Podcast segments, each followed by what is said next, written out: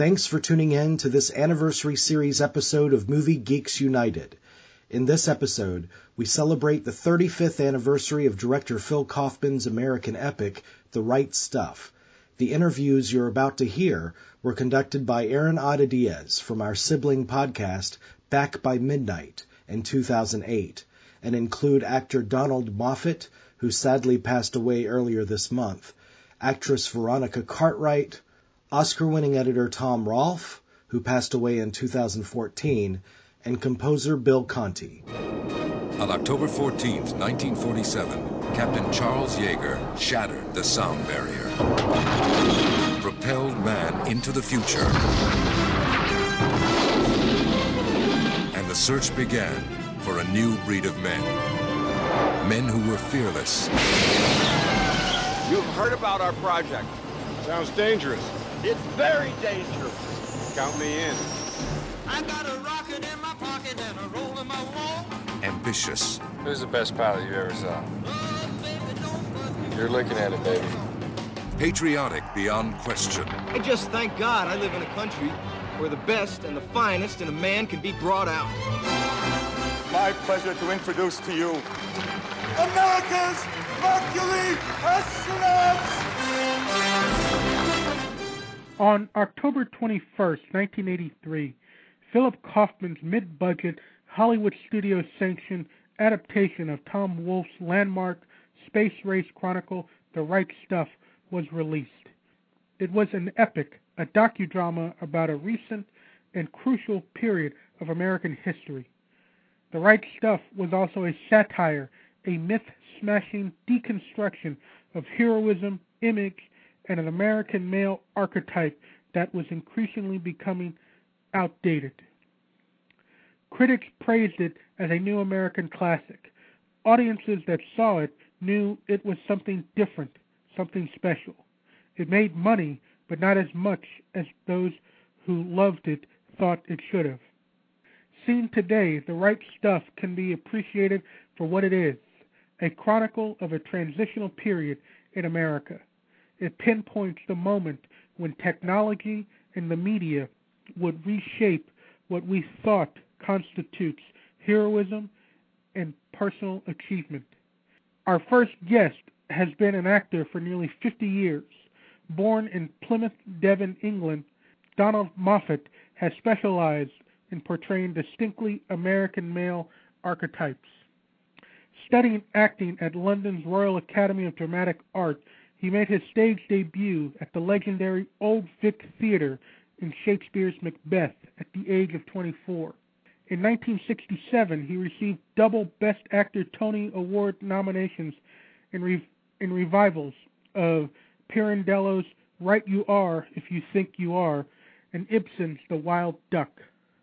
Along with his numerous stage performances, which include his Obie winning performance in Painting Churches, he has over a hundred TV and movie credits. His TV work includes appearances on such shows as The Defenders, The Six Million Dollar Man, Logan's Run, Dallas, The West Wing, Law and Order, Trial by Jury, and TV movies like The Devil and Miss Sarah, The Call of the Wild, Waiting for Godot, Teamster Boss, and 61. His film credits include memorable roles in the Great Northfield, Minnesota Raid, Earthquake, Health, Popeye, John Carpenter's The Thing, The Best of Times, The Unbearable Lightness of Being, Music Box, The Bonfire of the Vanities, Class Action, House Sitter, Clear and Present Danger, and Cookie's Fortune. In The Right Stuff, Moffat portrays Vice President Lyndon B. Johnson as the short-fused, ambitious politician of our memories. The genius of the performance is the satirical spin Moffat gives the role that undercuts the larger-than-life aspect and brings LBJ back down to earth. Joining us to discuss his part in one of the most original American epics of the last 25 years, it is my pleasure to welcome veteran actor Donald Moffat. Yes. How nice to hear your voice and uh, to be talking to you. How are things going?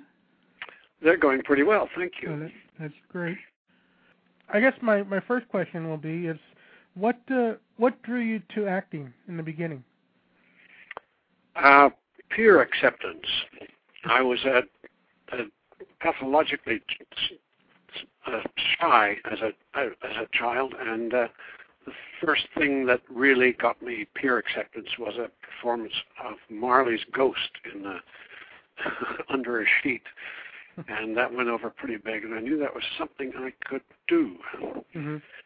And uh, one thing led to another, and eventually it was something that I just had to do.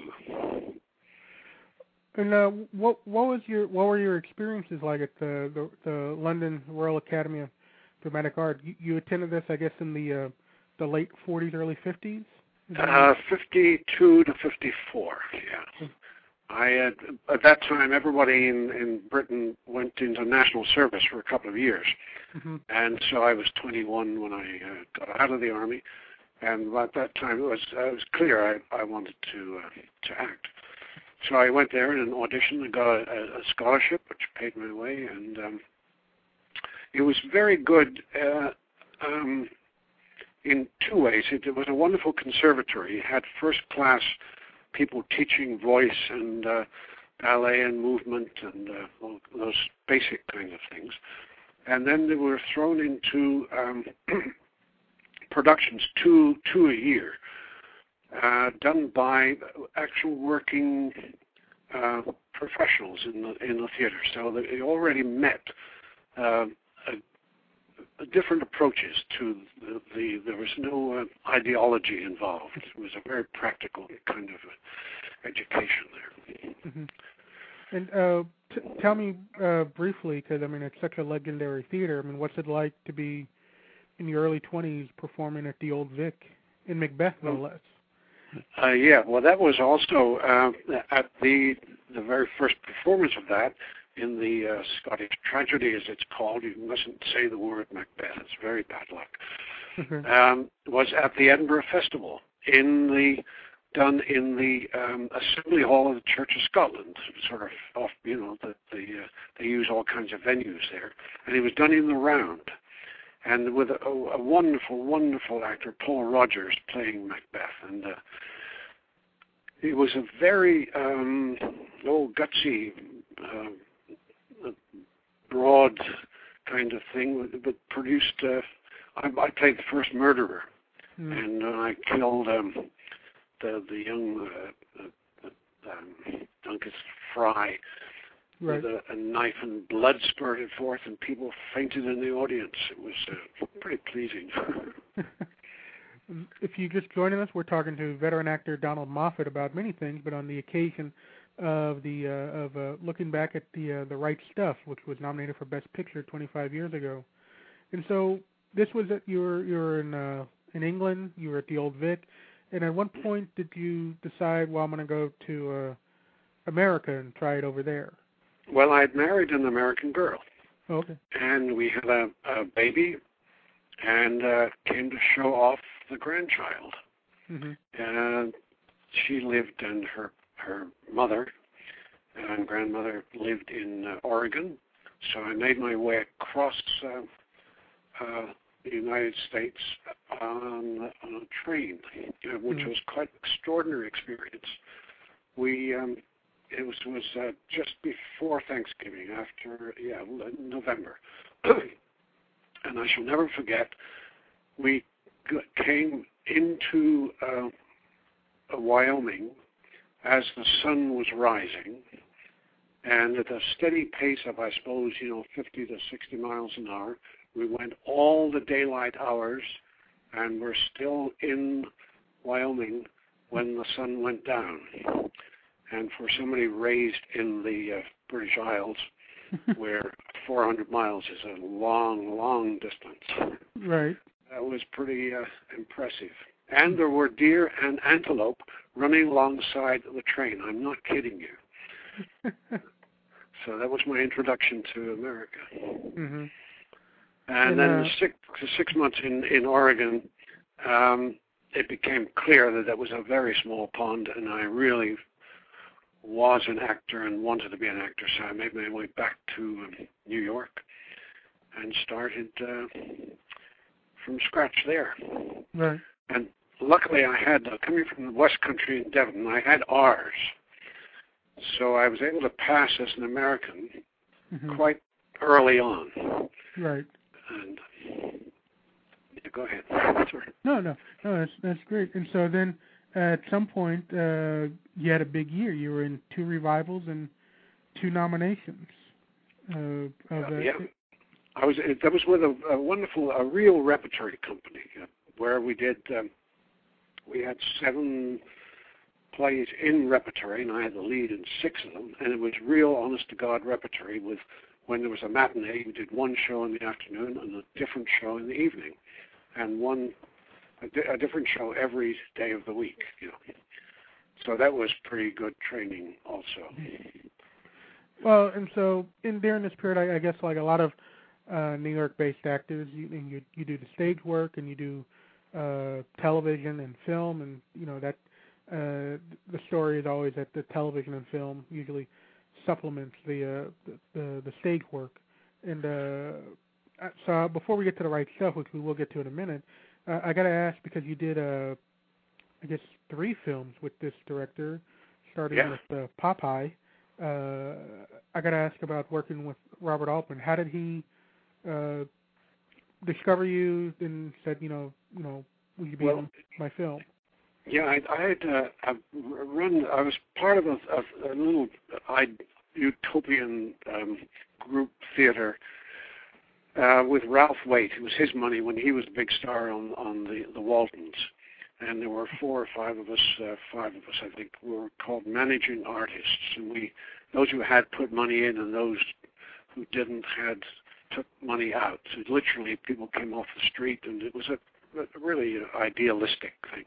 hmm And uh, Ralph, we made a, a, a little film called On the Nickel. The Nickel being Skid Road in Mhm. um, in Los Angeles, and um, that got uh, shown.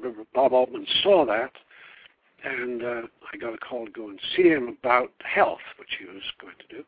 I was uh, doing a, a play at the uh, Mark Taper Forum at the time, and he said, uh, yeah, he wanted me in the, in the film, and I explained I was committed until such and such a date. He said, oh, that's okay. We'll give him a late entrance. And uh, he'd love to start at the beginning and go to the end. You know, he shot that way. And so uh, the afternoon, the matinee, I flew down to uh, to Florida to uh, the uh, what the hell was it called? The Don Cesar Hotel, um, which is a big pink like an ice cake, a real honest to God working hotel, and we shot that uh, film. And I played this. I arrived there uh, the night before, and I kept been asking for a, a script for days. Oh yeah, okay, we'll get a script. So that night, I got a script delivered to my door, and I looked for Colonel Cody. Was the name of the character. and every time Colonel Cody appeared, there were two blank pages. In other words, it hadn't been written. and uh, so we improvised it right from the get-go, including the costume. And uh, my introduction to it was, uh, says, uh, "Okay, Donald, go down that this this um, hallway in the in the hotel where they were shooting, and bang on that door door under and said." Come on, open up! I know you're in there. And that was the beginning of the first line of Colonel Cody, and we went from there. So. Was that because you did three films with Robert Altman? I guess my question would be: is was that was the experience on that just kind of the same experience on all the others? Kind of like giving you the role and then giving you the situation and then letting you kind of uh, improvise and fill it out yourself as an actor, as we've always heard of the the Altman style. Yeah, partly. Uh, Popeye was the next one, and uh, he uh, that was a sort of rebellion against the studios and the Teamsters. He was going to make another film. I think he was for Fox. I don't remember who the studio was, and uh, he rebelled and took it to Malta. And they built this enormous thing, and it, that Popeye was a, a wonderful script written by Jules Feiffer, who had was an, an authority on the Segar, who wrote the, you know, his, Segar was his idol, and he wrote this wonderful uh, Odyssey. And uh, Bob Altman is really was uh, incapable of shooting uh, a script. So he he did um, he dealt himself the, his method was to deal himself the worst possible hand. Uh, so when, whatever the intention of the scene was, he would do exactly the opposite and see how it turned out. Well, it was sort of tragic because the uh, Feiffer script was so wonderful, but we, it never got shot. This uh, other marvelous thing which fills up the screen with all kinds of business um, got made instead, and it's sort of fun, but it's not not the, the great thing. Like an example was there's a, a uh, uh, the the only house in town, the oil house, which is has, was all in color and sort of original to the idea. Everything else was taxed to death in a you know gray. And there's a a, a shot of film, a, a scene where um, uh, everybody um, is uh, is eating uh, hamburger, and the whole point of the scene was um, that nobody can get hamburger except the privileged, and uh, so he, you know, did exactly the opposite, and, and right. uh, you know, well, that's how it went. I, well, I got to ask real quick about Popeye. What was it like? Because yeah. uh, that was Robin Williams' debut. Mm-hmm. So what was that like to to be in the? Oh, wonderful, wonderful.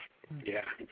Uh, he's an extraordinary person, and that mind is just it's, it's incredible. You know, we have been Bob's method is to everybody's uh, there all the time. You, as I say, you start at the beginning, you work to the to the end, and usually toward the end, he gets sort of tired and and cuts to cuts to the the chase, so they don't end very well.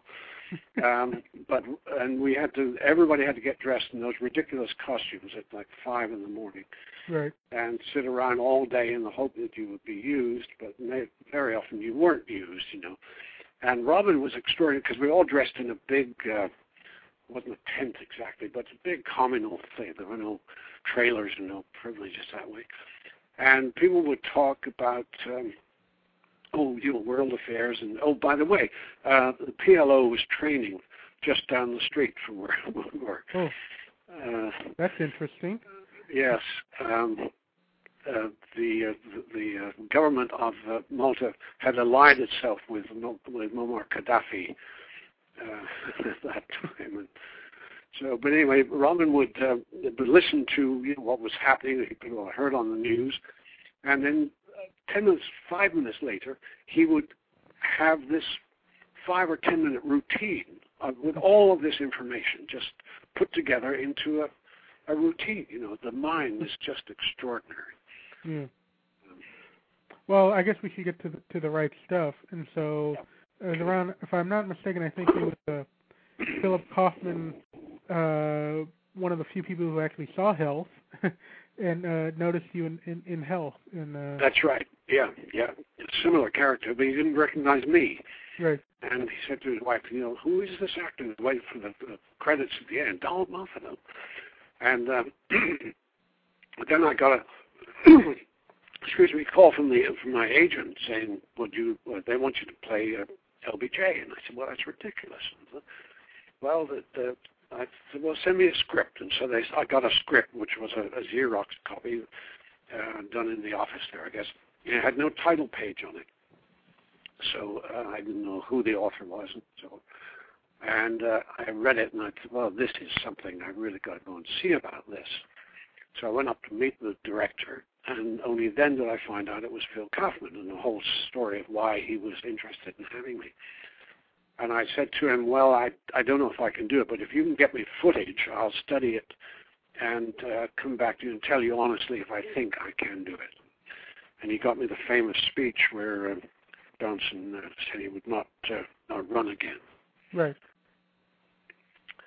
And I looked at that, and uh, I saw I then went down to the uh, the uh, uh, local Salvation Army and found a pair of glasses that looked more or less like uh, his, and um, went in to do a screen test and stuck gum behind my ears, literally, and uh, it came off pretty well, obviously. Yeah. It, um, so oh, I'm curious. Was the the satire of the character of LBJ was that in the script or was that something that was that evolved yeah. while doing the scenes? But uh, no, it's it's in it's in the script. You know, it's it, it's in Tom Wolfe. There's a story. I don't know if you know about Phil's story that he was uh, offered this. They sent him the, the, the he got signed to do the film, and then they sent him the script, and which was written originally by some one of the big name Hollywood writers, and they right. left out they left out Chuck Yeager. Oh. It was wow. oh then Phil went back to them, said I I can't shoot this. He said you've taken you know that is the right stuff. He is the right stuff. And so they gave him like a week and said, okay, and he re- wrote this script himself in something like a week. Mm-hmm. And it's an extraordinary piece of work. Yes. Well, and uh, I guess uh, uh, you have two types of scenes. One, I guess, is the uh, the scenes in the conference room where yeah. you're getting all this information, and then your other big scene is uh is trying to get into uh, Annie Glenn's house. Yes. Uh, and yeah. uh, you keep getting denied. But all through these scenes, yeah. uh, is just a ratcheting up of uh, frustration. Uh, yeah. yeah. Uh, LBJ, I guess, was famous for having kind of a short fuse, and so you really kind of uh, embody that. And so I'm wondering, yeah, exactly. maintaining that over and over again is that uh, I'm assuming that can be kind of draining, uh, take after take. Well, not really. No, it's because it's uh, you know that's what it, was about. And Phil, I must say, is a wonderful director. Mm-hmm. Uh, he didn't. All, all really good directors don't tell you what to do. They tell you what not to do when it isn't working. They say mm-hmm. that doesn't work. Try something else. You know. And uh, there's a just that the the the, Annie Glenn um, scene, I have to tell you, uh, I'm responsible for the best shot in the whole thing. we were fighting Caleb, Caleb Deschanel, the, the, you know, wonderful, wonderful cinematographer. We were fighting the light changes that day, as you always do in, right. in, in California, and we ran out of time uh, before we got to the very end of the the thing. Got all the dialogue and that sort of stuff, you know, but um, they were packing up, and I went to Phil, and they, I said, "Phil, Phil, you've got to have a shot of this of the car." And um, they they took the camera literally off the truck. He persuaded the the, uh, the teamsters and the the, cinematographer the, the, to uh, they put the camera on sticks. And with two uh, Teamsters and an apple box and a two by four behind the limousine, they pumped it up and down with uh, to make it bounce, which cut together with them. That was my idea. I take credit for that one. Uh, if you're just joining us, we're talking to veteran character actor Donald Moffat. We're talking about a, a lot of things, but also about his ideas in uh, regards to The Right Stuff, which we are highlighting, which was one of the five Best Picture nominated films from 25 years ago. So, uh, when you saw the final product, when when when did you see it? Did you did you was there a cast and crew screening, or did you see it at a premiere? And what did you think it, of it? Uh, well, I, I thought it was magnificent. When I did see it, and I have to tell you, I did. I had the world's best exit. Uh, I had committed. Um, normally, when you finish in a, a movie, you know the the uh, the AD says, uh, "Oh, Donald Moffat's finished in the picture," and the crew goes on pat pat pat pat pat, and and that's about it. You're, my finish, well, I had um, I uh, was going to go with my wife. In fact, she went ahead for a, a, a vacation in, in Europe. We were all booked and everything, and uh, uh, went over a day.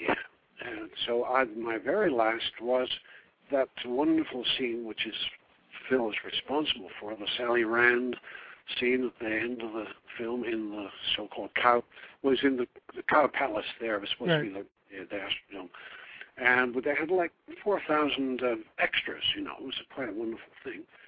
And it finished. The last shot was me in the middle on the floor, in the middle of that, and it was announced over the speakers: Donald Moffat is finished in the picture. And I walked out waving my Stetson to the cheers of 4,000 people straight into a limousine, which took me to the airport, and I took off for London. You, you can't ask for a better exit than that. Oh, you can't. I'm never, never likely to get such a thing again. And and post the postscript to the right stuff is that I guess uh I guess for better or worse, it's kind of got you. You kind of became a go-to person when needing uh, uh, military or political authority figures, be it presidents or senators or in the military. Uh, this this kind of became yeah. a bread and butter thing. Yeah, L- luckily it wasn't the only thing I did, but uh, Right. you know, there there is a tendency to typecasting in in Hollywood, and and, uh, and I always uh, managed to do theater in between times, so I kept my chops. Uh, Right. Well, and, and real quickly, just the other postscript to the right stuff is that, you know, five years later, Philip Kaufman does his next film, and I guess uh, he called you back to do Unbearable Lightness of Being. yeah. And uh, what, what was that like? Well, that was uh, that was wonderful again with uh, uh, with uh, that marvelous actor, you know, help me, Yeah. the lead, the, Daniel Day Lewis. Yes. You know, who was uh, enormously helpful. Uh, Phil wanted that done with accents, and that that was that Czech accent is almost impossible to do. And um, uh, Daniel was just enormously helpful in again finding a few, like with the LBJ, but you you don't try to do uh, absolute. Uh. You find a few little uh, um, ticks or uh, little things that, that make the thing come come come alive, you know. And Daniel was able to do that with the with the speech, and uh, it was a, quite a wonderful experience. That. And I said, hey, you know that uh, Juliette Binoche, that was her first part in English, and she did that more or less phonetically. She Wow. spoke English pretty, you know, somewhat, but not Right. that well, not like she does now. And Phil had started with somebody else and shot like three or four days and realized that she wasn't working. And he had seen her, and so he let the other girl go, and uh, that was the beginning of her English career. Well, that's a remarkable film. Uh, well, Mr. Moffat, I want to thank you for taking this time out to talk about, I mean, obviously the right stuff, but talk about a lot of things. Uh, it's, uh, you're one of a terrific entertainer. Uh, so please come back whenever you feel like talking some more. Well, bless your heart for asking me, and I'm, I'm giving my uh, my love to uh, Veronica, I, I will do that. I will do that. and and tell her tell her that Daniel sends his love. Okay. She'll do know. Uh, let's continue. Our next guest is one of the most respected editors of the last 40 years. In the 1970s, he helped shape some of the most some of the decade's most memorable films, beginning with Lamont Johnson's The Last American Hero and continuing with The Trial of Billy Jack, French Connection 2, Taxi Driver, Black Sunday, New York, New York, Blue Collar, and Hardcore. Tom Rolfe established himself as one of the best in the business. The 1980s saw him associated with some of the most notorious Heaven's Gate, Nine and a Half Weeks, and some of the most popular War Games, Stakeout, Black Rain films of that decade. On the right stuff, Rolfe was part of the creative team that kept Phil Kaufman's intimate epic from feeling indulgent by knowing exactly the tempo required for each scene. And the film's special effects sequences are cut so beautifully that they are at once that they at once stick out without ever overwhelming the rest of the film. And for this masterful for and for his masterful job of editing, Tom Rolfe received the Best Editing Oscar, which he shared with Glenn Farr, Lisa Fruchtman, Stephen A. Rotter, and the late Douglas Stewart. It is my pleasure to welcome Academy Award winning editor Tom Rolfe to Back by Midnight. Mr. Rolfe, Yes, here I am, Aaron. how you doing, sir? I'm doing okay. A little hung, well, not hungover, but what do you call it? Uh, uh, jet lagged from uh, flight in from London. Okay. Uh, I hope I did a, uh serviceable uh, job of pronouncing your your last name. It can be a little tongue twisting with that. Uh, you know, it's Rolf. It's uh, usually Rolf is a because I'm of Swedish extraction. Rolf is used as a forename or a prename, Um, not usually as a surname, so Right. uh, it's quite unusual that way. But uh, that was my my father um, used it all his life, and so I Right. figured it's just as good for me. Yeah. Well, let me ask you, how how, did you get into film editing or editing in general? Well, um, basically, uh, I had a lucky break in that uh, my stepfather um, was a contract director at MGM, Mhm. and uh, when I got out of the service way back in the uh, 50s, I had no idea what I was going to do, and and but he lived in a nice big house and a nice shiny car, and I said, well, I, if I want to do what you do, how, would I get started? And uh, his answer was that if he had to start all over again, he would try to be a film editor first, and uh, I had no idea what that meant.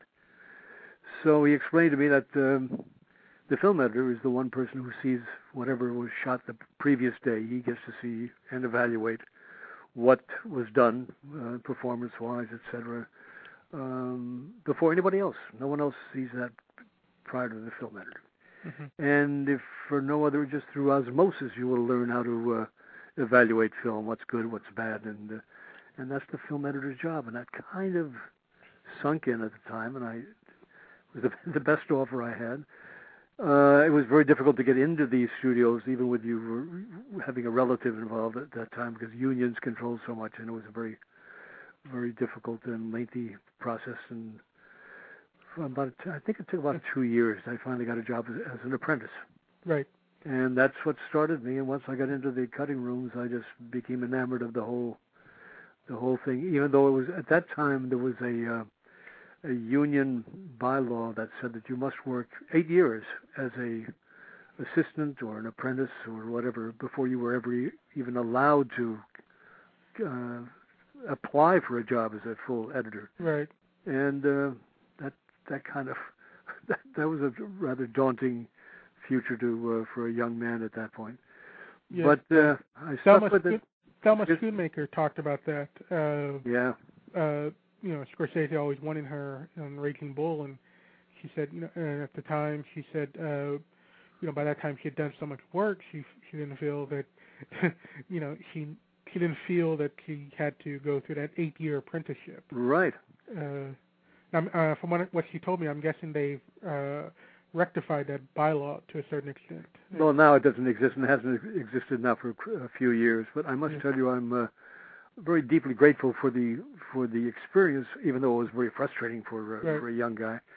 Um, but the knowledge that you, what you saw and what you learned and what you were, what you were taught um, by the old, older editors and the little tricks and little, uh, uh, yeah, little ways to to to uh, solve uh, story problems and so on.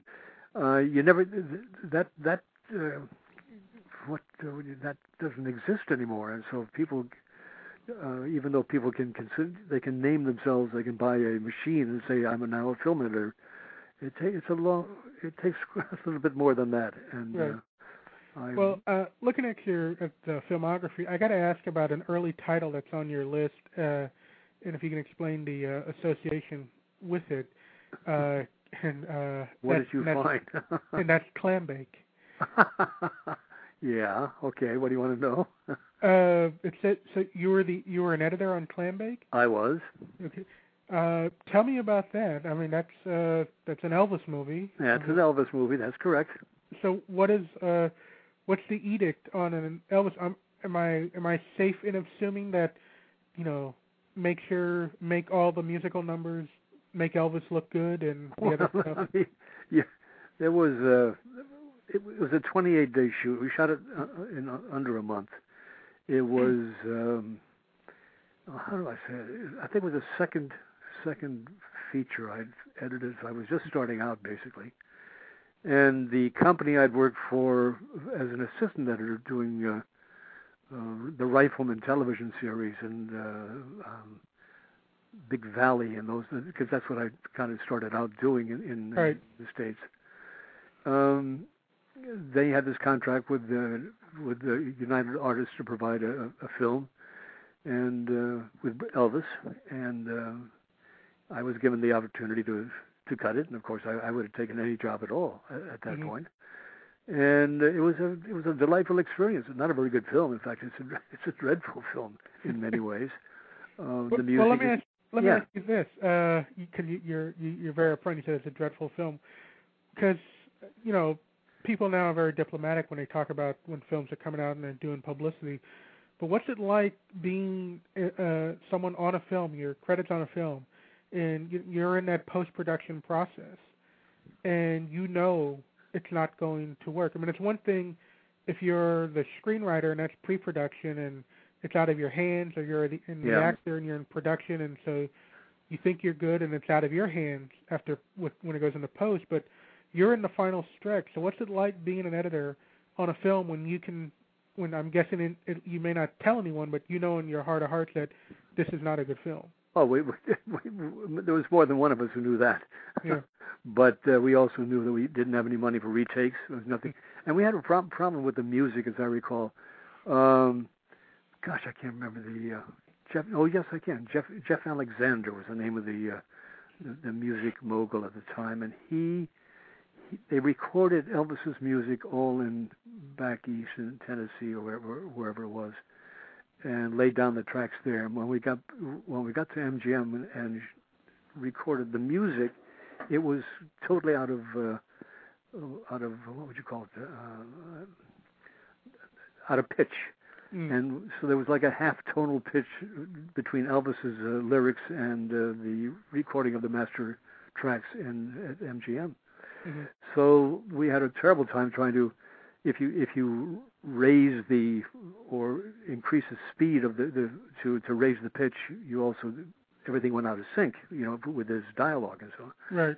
So they did have a machine that they finally were able to to uh, to I forget where they got it. I think they got it through Panavision or somebody that somebody had come up with an idea that they could do they could do exactly uh, correct exactly the problem that we had, and we finally like on the last day of mixing were able to uh, to um, yeah circumvent the problem. But Right. we we, we I don't think anybody took took the t- picture very seriously, and it was one of of uh, Elvis's earlier works when he was still very much a uh, yeah kind of a kind of a flamboyant and uh, he, he was a kid and Right. uh, loved by everybody. He, he was nice to everybody. He was a, he was a joy to be around, and called everybody sir because that way he didn't have to remember their names. He he, he met so many people every day. Uh, yeah, he was just he was a joy. But deep down inside, you know, as you point out, everybody knew that it was a it was not a picture that was going to be memorable. Uh, Right. Uh, and, and- Well- but I, I, I still, as uh, I certainly don't deny having worked on that picture because I, I did the best I could, I think, with what I had uh, to work with. And uh, let me ask you this: that because you said you did you were editor on the Rifleman and the Big Valley, Yeah. and Well, no, I, gotta, as a matter, I was the assistant on the on uh, Rifleman, and then I was a big, I came an editor on Big Valley. Yeah. Big Valley. Yeah. And I got to assume that starting out uh, on television shows with this, you know, with these quick turnarounds, that must be a good training to like really become efficient and you know work under pressure. It was very much so, yeah. And then you didn't have you didn't have time to sit around and just play and try this and try that. You put it together, and it was it was uh, yeah. Your your instincts had to be good, and um, it was a wonderful training ground. Uh, and as you say, a lot of the uh, well top guys that are still still uh, cutting, they came out of television as well. It was back in the 50s and 60s. Um, yeah, and it's a, you, when you learned your craft, and that's why the eight years was a, uh, a wonderful learning learning experience. If you just join us, we're talking to Academy Award winning film editor Tom Rolf about many things on his uh, resume, uh, but also in a minute we'll be talking about The Right Stuff, which he won his Oscar as one of the creative team editing that uh, American epic. Well, I got to ask real quick because uh, I'm a huge. Um, uh, my my favorite all-time filmmaker is Martin Scorsese, so I got to Uh-huh. ask. Uh, and I had an interview last week with Michael Chapman, uh, talking about uh, Raging Bull, which is out on Blu-ray, but we also talked about Taxi Driver. So Right. I got to ask about how did you get hooked up with uh, Scorsese to edit? I guess be an editor on Taxi Driver and uh, New York, New York.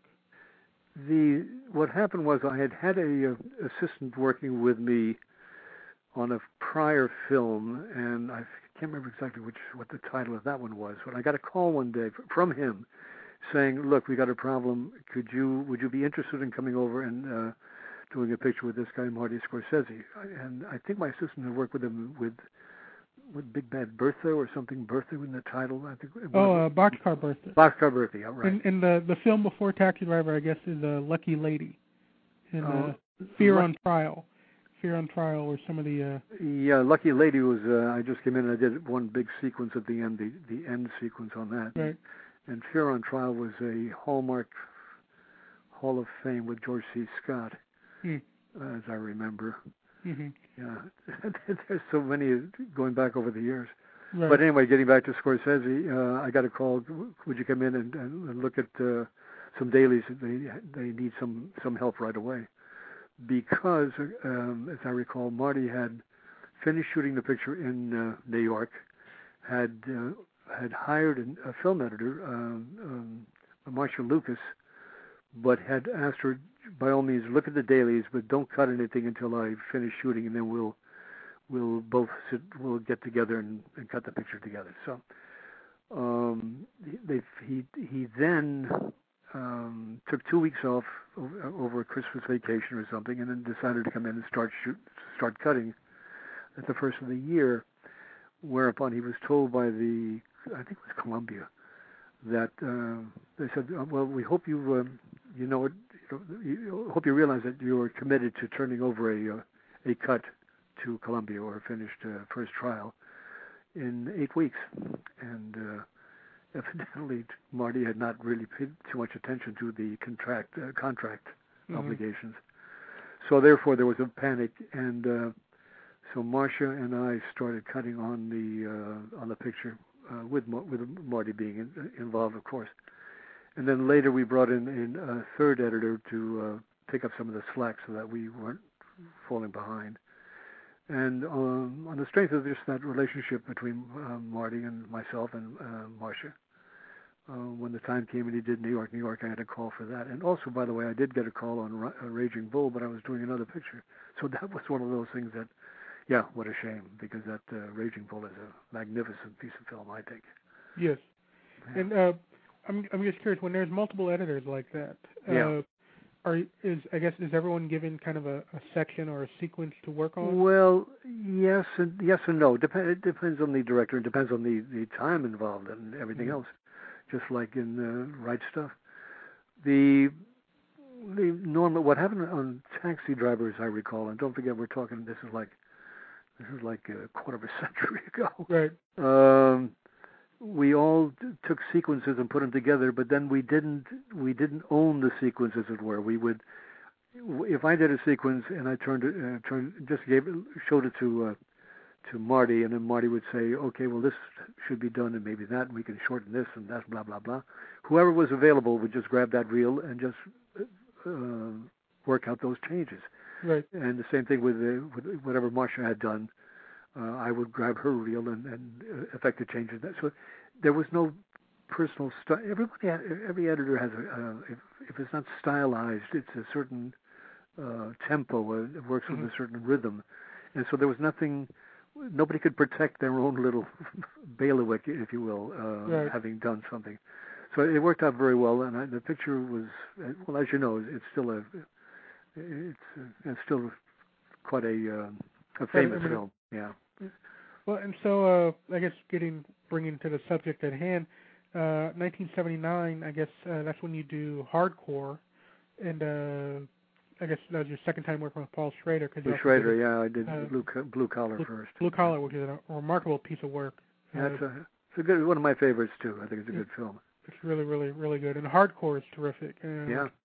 There's a lot of terrific, uh, you know, the the editing of the the nightlife sequences are really, really fine. I, So- I don't I don't remember them that well. I have to go back and take a look. Yeah.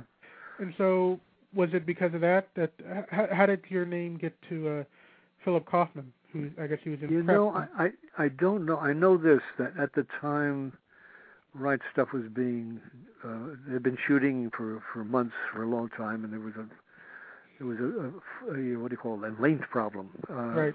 The Ladd problem. The Ladd company um, the, the, the picture was running like three hours long or something, and and, and they the, the other people have been working on it for months and months. And I just, I think I just, I can't remember. Oh, I finished uh, War Games. I think that's what. No, yeah, War Games. I think. And I got a call saying, "Would you come up to San Francisco and um, with a new set of eyes, uh, look and see what they have and see if you can, if you can help and make the picture shorter?" And that was my initial um, uh, introduction to uh, the movie. And so I I was up there in the Frisco for a couple of months, and we managed. Well, the, the, all of us uh, were directed to to uh, try to shorten or make it a little more uh, realistic in terms of a theatrical release because it was ways too long.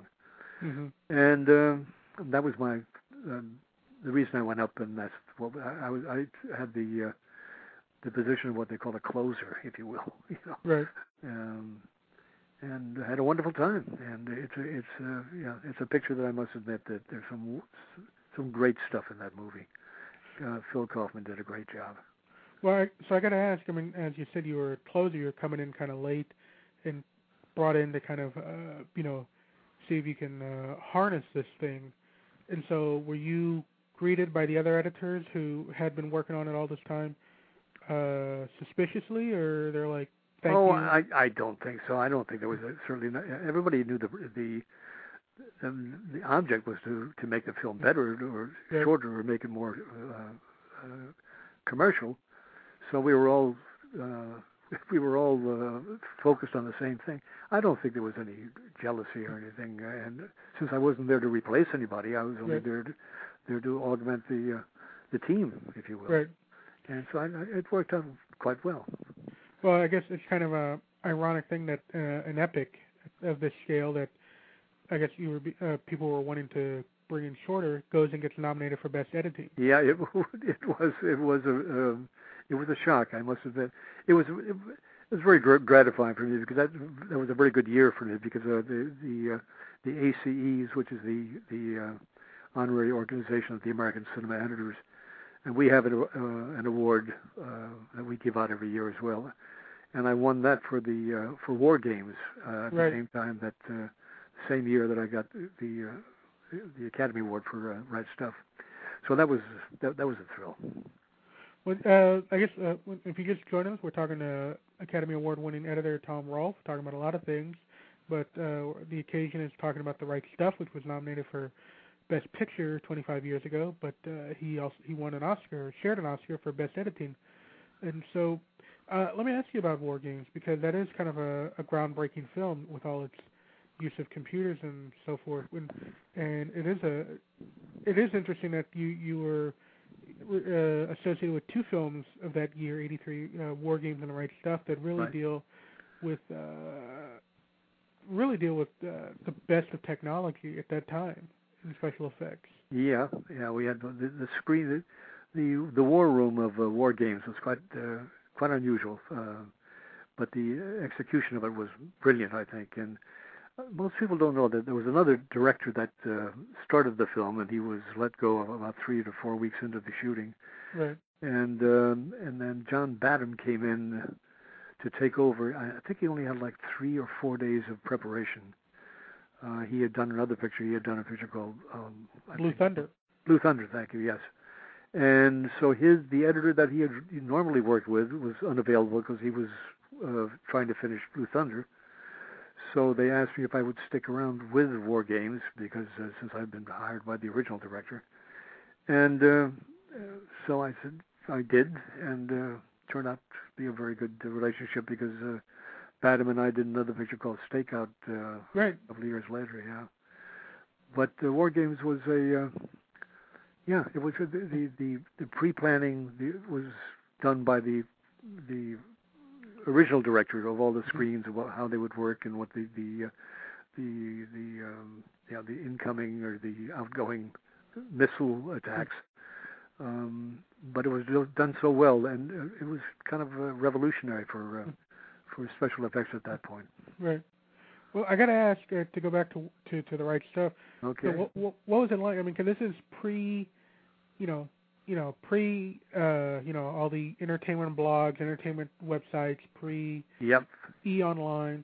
So how did you find out that you were nominated? I'm assuming, uh, you know, it's not like uh, I I don't know. Was it like it is today, where you know supposedly everyone is up in the morning, ready to you know watching the uh, announcements? I I gotta assume it wasn't like that back in '83, '84. No, and not only that. I mean, I didn't even. I mean, I had no idea that uh, that we even had a chance. Mhm. First of all, because there, there was five of us involved, and uh, and that was very very unusual. And of course, there was so much film to, to work with. We, I mean, uh, I guess you you could go back and recut the movie and make it into a four-hour movie because there was so much material involved and scenes that played, uh, you know, played you know for uh, let's say four to five minutes were cut down to a minute or a minute and a half. So there was there's a lot of stuff in that uh, vault somewhere. Wow. Um, so it, it, it was a in a very intense uh, amount of time spent in the uh, in the cutting rooms uh, dealing with the you know dealing with the length problems. Mm-hmm. But so, and so you get nominated, and so what was that? What was it? How did you find out? Did, did someone call you in the Yeah, afternoon? somebody somebody called me and said, "You're not going to believe this, but you got nominated for uh, for right stuff." And I thought maybe because I've been nominated uh, or, or won for uh, War Games because of the ACE awards, maybe that they said uh, you're nominated. I figured it was going to be for War Games, but no, it was uh, right stuff. So that was a, a big shock, big surprise. And so, what do you remember of that Oscar night? And, Uh, what do you remember that night? And I'm I'm guessing uh, someone was appointed the uh, spokesperson for the 5 of you. Um, I, I, uh, who was that person? Well, there was not that person. As a matter of fact, it it it it I, I, it was a strange thing. We all five were on on the on the stage, and I forget exactly who it was. I think it was Glenn Farr. Who Glenn Farr was the most senior of all the uh, all of us because he started the uh, picture about a year, year and a half before, Mhm. and he took the microphone and then he passed it over to to somebody else and so on. And I, I was at the end of the line and I uh, I did the wrap up, if you will. Um, but all five of us um, had a uh, something to say, hmm and and I think and uh, Johnny uh, uh, what's his name? God, I can't remember his name now. Johnny Um, Carson. Johnny Carson was the the host at that point, and uh, yeah, it was uh, it, we, we got by. You know, you, you, it's very difficult when you're standing up there on that stage and uh, with the microphone. You're looking out, you can't see anything because you got all these lights in your eyes, but you are talking to millions of people throughout Right. the world. And when once you're aware of that, it really it, it tends to humble you a lot. It was a remarkable experience. Well, I, I'll have to ask the inevitable question: uh, Where is the statue? It's in storage, and the, the reason it's in storage is because the, uh, my wife and I are we're moving uh, all of our stuff and everything from uh, from well from America to Europe, and we're going to be headquartered in Europe. Oh, okay. So that's why it's in it's in transit. Let's put it that way. okay. Well, before I let you go, I got to ask about a couple of titles that uh, I stated earlier in the 80s. You were kind of uh, associated with a couple of uh, notorious titles. Uh, I beg your pardon. Yeah. One being obviously um, Heaven's Gate, Oh yeah, yeah. and um, you know I, this might go back to that question I was talking about with the Clambake when you know you're in that post production and you know it's it's not working, if Yeah. you will. Uh, I guess this is you know this might be a that similar situation, you know, years later, but you know on a bigger scale. And what what was that? What was that like? Well, you're dealing with two different kinds of people: the director of Clambake and the director Sure. of uh, Heaven's Gate. Um, whereas the director of Clambake, uh, on a much smaller scale, of course, the movie and everything, was uh, receptive to any kind of a idea or a, a cut or a trim or whatever, and take a look at it and say no, yes or no, uh, yeah, that works. What a good idea. What a bad idea, etc. Uh, the uh, the director of Heaven's Gate would would absolutely refuse any any kind of a uh, um, observation about his quotes his work. So if he said, well, well, what do you think of that? And I said, I think it's too long. He, he would take personal objection to the point that he felt that I was attacking him, not not the film. Right. And it became an untenable situation. And I was on the film for 17 months, and finally I said, I can't take it anymore because he he, he made it absolutely so difficult, and I knew that it was it, it became a matter of ego. Who's going to be in control? And not that I, not that I assumed or even remotely wanted control. I just wanted to be able to make a intelligent uh, uh, suggestion, maybe, because it was just it was just horrendous, and it got Mm. worse day by day. If uh, if he said, uh, you know, if I said I think that's too long, he'd say make it three feet longer. Just just yeah. So um, Did you I- ever, as a postscript, did you ever talk to the editor who came in after you to follow his orders? Well, yes, and also what happened. I don't know if you remember this, but they yeah, he had a terrible time, of course, as well, because everything then became my fault. Uh, that uh, he had to correct all the things that I had done wrong. But of course, all the things that I had done were at the explicit suggestion of the of the director. Right. In any case, um, yes, I spoke with him, and then after the picture released, um, I called a friend of mine at uh, at UA, and, this, I, and they released in New York, by the way, on a certain night. I forget exactly what Thursday or Friday night, New York. And I was kind of, I, I was, I, I had a fearful moment, saying, well, maybe, maybe this director is a, maybe he's a genius. Maybe, maybe he is right. Maybe I'm wrong. Maybe, there, maybe I've been all this deluding myself. And so I called a friend of mine at and I said, "What happened at the opening in, in New York?" And uh, he "We just pulled it." And I said, "What?" He said, "Yeah, we, we pulled the release. The re- reaction was so incredibly negative that they didn't even play out the first week, uh, which they were bound to do. They had to pay a penalty, and then they went out and they recut the movie for six months, brought it back." Uh, Oh, I think about 40 minutes shorter, and re-released it, and of course it tanked again. So Right. it has a cer- it has a certain cachet to that uh, film. It's uh, yeah, it, it, it's Well, from what I understand, it has a rather, actually rather loyal cult following in Europe. it does. It, and, and the, the French, the four-hour cut. yeah, of course the uh, the French love it, and but they also love Jerry Lewis. So um, I, I don't make a comparison there, but strange, uh, Right. strange, uh, strange. And- uh, And I guess the the other film that I'll uh, I'll, I'll ask about, because and here's a a a film I guess dealing with censorship uh, or having to make modifications. That's nine and a half weeks. yeah. And uh, I'm curious when you were doing that film. And by the way, I am a fan of nine and a half weeks. Uh, so I'm curious uh, Oh. when when you were doing that in post production, did you know you know we're not going to be able to get how early on did you did, did everyone know that there's some things we're not going to be able to get away with? Oh yeah, yeah, yeah, yeah. I th- there was one time I can't remember the exact amount of time, but I went back to the to the uh, what do you call it the, uh, the the board, the censorship board in Sherman Oaks, California, and I went back three, I think three times in one day and four times the next day, making minuscule cut because they won't tell you exactly what they, they want. They just say no, you can't you can't release it, but they can't they won't tell you exactly what to take out. So we knew the areas of, that we had a problem in. But so I'd go in and snip at a frame and or take a couple of frames off and do this. And finally, I think they just got tired of me showing up. Like uh, anytime they finally let it go, I think we got away with we got away uh, with much more than we should have. Mhm. Um, and I, by the way, Nine and a Half is one of my favorite uh, pictures too. I think it, it looks sensational, and the director Adrian Lyne is a. I did another picture for him called uh, Jacob's Ladder, which is one of my favorites.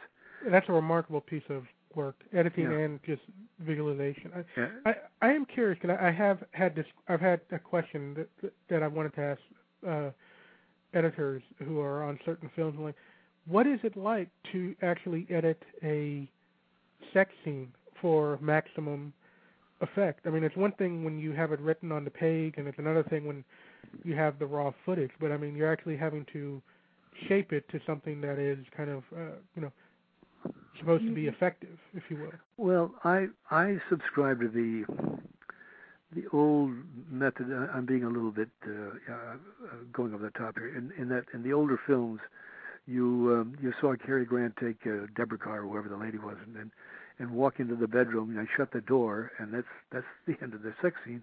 But you could your imagination is what what made the the scene work at that point, uh, and it's the same thing about cutting it. Uh, the less you show, the more the, the audience is able to imagine and and picture. Um, and I, therefore that I think that's the way it, it works best. hmm Well, uh, Mr. Rolf, uh, I want to thank you. Uh, uh, could go on and on. We, we I didn't even get a chance to talk about uh, Executioner Song or Heat, uh, which Oh. are also two of my all-time favorites. Uh, Yeah. uh, I did I did have a as you know Executioner Song is now out on DVD last year, and I had a I had the privilege of talking to Lawrence Schiller about that. Oh, did you? Yeah, I haven't talked to Larry in a long time. That's, I, I respected Larry did a wonderful job on that picture. hmm And uh, yeah, my my involvement with that was on the second half. I did the the second night. Uh, I forget who the gentleman who did the first night, but yeah, I'd, s- I I can point to that uh, that particular show with great pride. I liked it a lot. And were you responsible for, I guess, editing for television? The you know I guess the more the cleaned up version, if you will. Uh, I, you know, I think I don't remember if I did a television version or not. I, I Larry would remember, but I don't. At the time, I know I was doing a couple of things. I, I there was a couple of times in my life, in my career that I was working on one picture in the, in the evening and one picture during the daytime, so getting a little confused. All right. Well, uh, Mr. Rolf, I want to thank you for taking this time out to talk about many things, but particularly the right stuff. Uh, it's been a real, real pleasure. Please, uh, uh, I know you're moving to, uh, you're moving your base, but please, uh, you have an open invitation to call back, uh, call back anytime. Okay, fine. And uh, who's now who's coming up next? Uh, Veronica's coming up next. Uh, would- Veronica Cartwright. Would And, you uh, please uh, would you please tell Veronica uh, hello from me? I will do that. I will most certainly and, do uh, that. And you can pass on her, my email address if she would like to have it. Okay. Okay. No, I will do that myself. Okay. I'll All right. to you soon.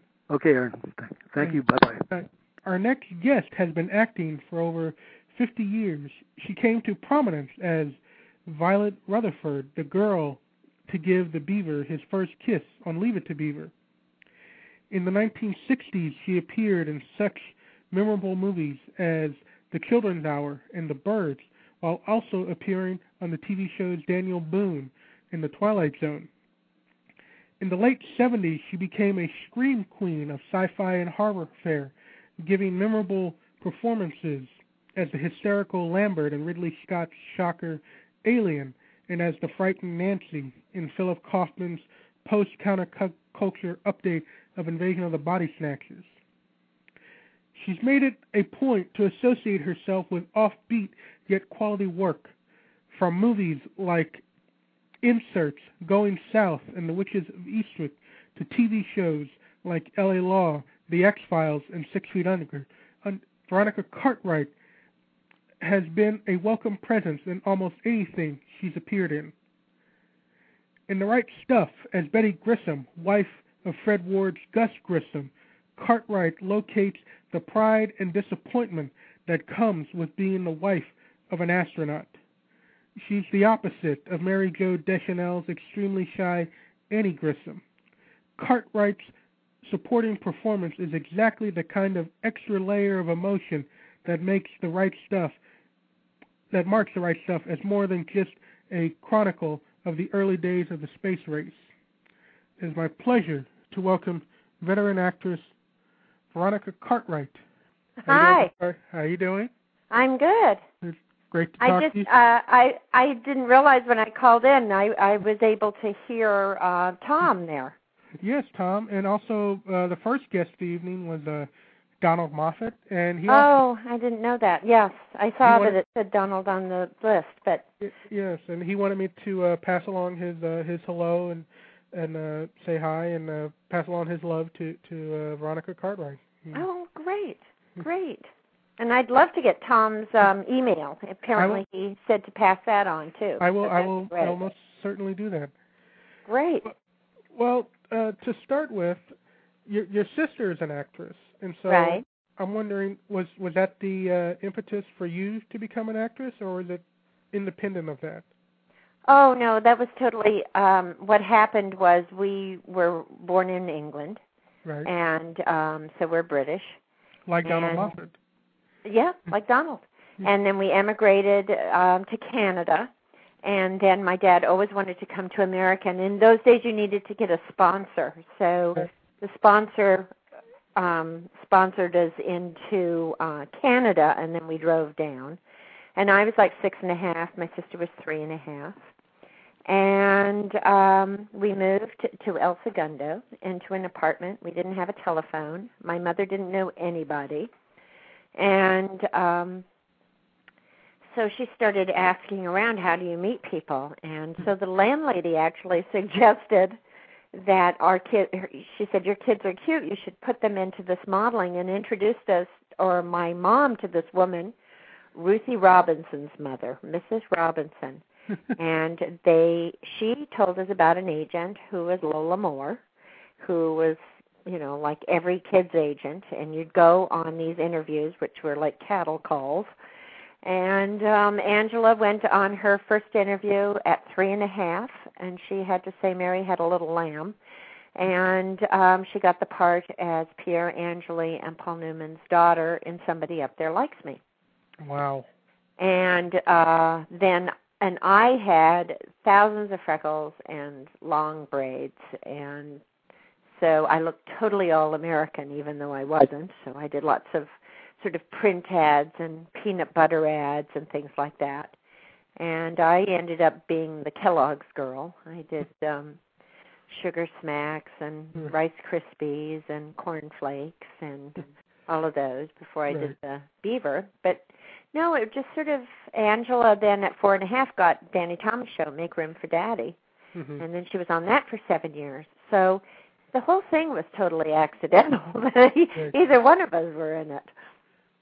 But uh, but did you? Uh, I'm assuming you both took to it early, and you just thought it was a lot of fun. Or? Oh yeah, I loved it. I mean, um we had gone to uh you know, we took little um dancing classes and and we put on little plays, you know, like all those all the kids do Right. in schools and stuff like that.